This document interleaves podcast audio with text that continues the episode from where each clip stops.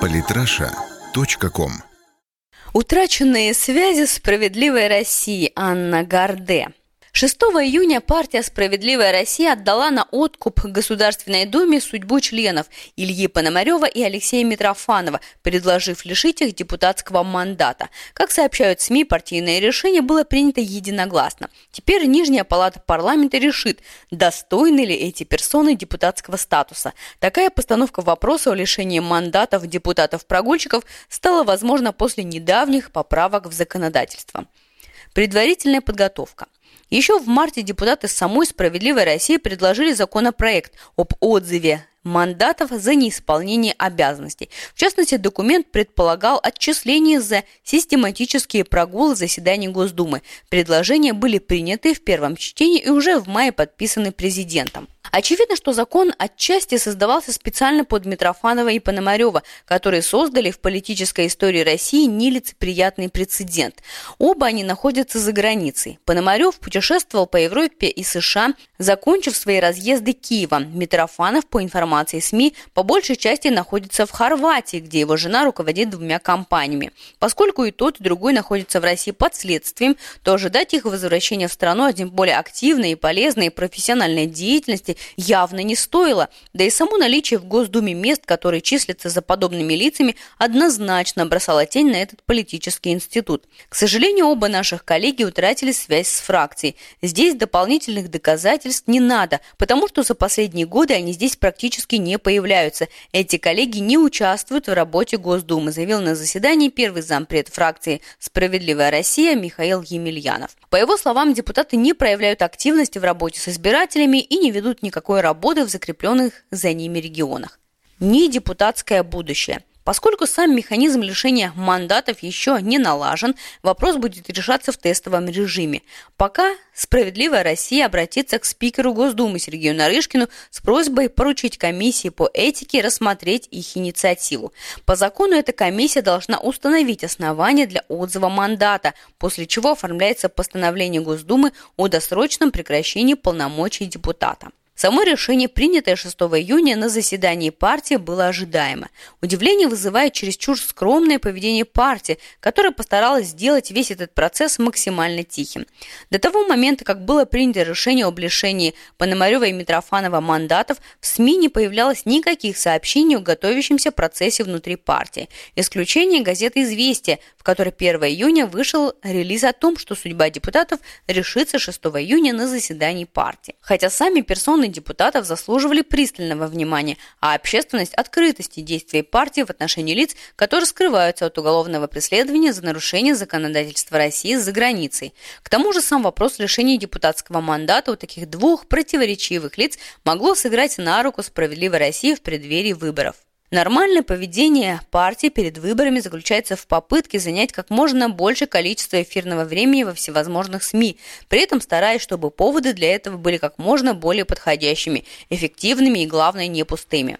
Справедливая Россия вполне могла рассчитывать на то, что начавшийся процесс по делу депутатов Ильи Пономарева и Алексея Митрофанова добавит им очков в глазах избирателей. Однако вместо того, чтобы придать вполне историческому решению, все-таки это первый шаг на пути реализации возможностей нового закона, да и случаев лишения статуса депутата в истории современной России было не так много, соответствующий информационный фон в партии было решено сделать все достаточно тихо, ограничившись скупыми заявлениями по результатам заседания партии. В России процедуры лишения парламентского статуса применяли лишь к двум депутатам. Первооткрывателем стал скандально известный строитель пирамид Сергей Мавроди, который лишился полномочий за пренебрежение депутатскими полномочиями в октябре 1995 года. Вторым отчисленным депутатом стал Геннадий Гудков, который параллельно с госслужбой занимался предпринимательской деятельностью, кстати, тоже бывший член «Справедливой России». Конечно, такое решение можно объяснить боязнью справедливой России навредить своему имиджу. Сначала Гудков, теперь Пономарев с Митрофановым. У избирателей после такой частоты отставок вполне могла бы образоваться устойчивая негативная связь с партией.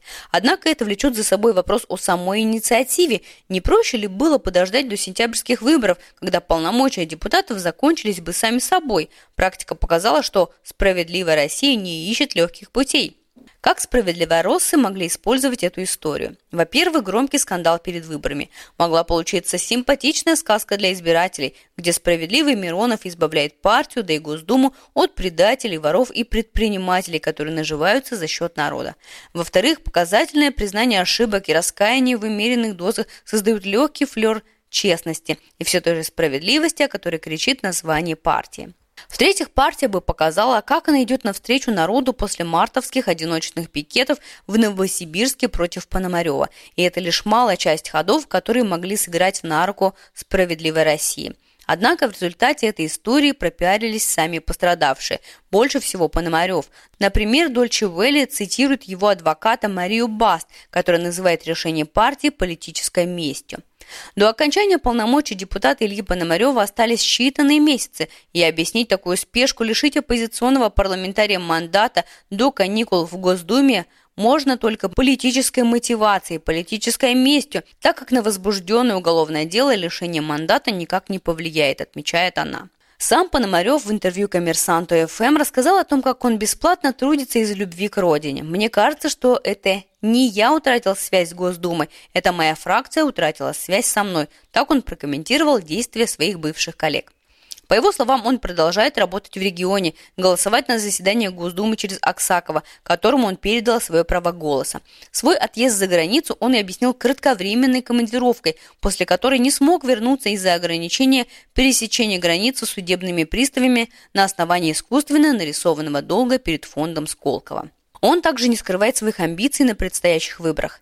Если какая-то партия доверит мне представлять ее интересы в каком-то из регионов России, значит доверит, если мои взгляды совпадают со взглядами этой партии, подчеркнул он. В таком случае он даже рассматривает возможность вернуться в Россию, поскольку мандаты восстановят депутатскую неприкосновенность. Конечно, только Партия-самоубийца может доверить Пономареву представлять ее интересы на выборах. Вероятнее всего, сам он это прекрасно понимает. Тем не менее, его лживый оптимизм звучит громче непонятных движений с праворосов. Мы считаем принципиальным такое решение фракции подготовить и внести. Мы прогульщиков и людей, которые получают зарплату, а сами непонятно где бегают, выведем, заявляет глава партии Сергей Миронов. Ему вторит и зампред фракции Емельянов, который как мантру повторяет слова о том, что депутаты утратили связь с избирателями. Ну а сам Пономарев не упустил возможности уколоть с праворосов и заявил, что на деле эта партия утратила связь с ним. На фоне всего этого – Главное, чтобы сама справедливая Россия перед выборами окончательно не потеряла свои связи с реальностью, пока партия, похоже, движется в этом не самом удачном направлении. Самые интересные статьи о политике и не только. Читайте и слушайте каждый день на сайте polytrasha.com.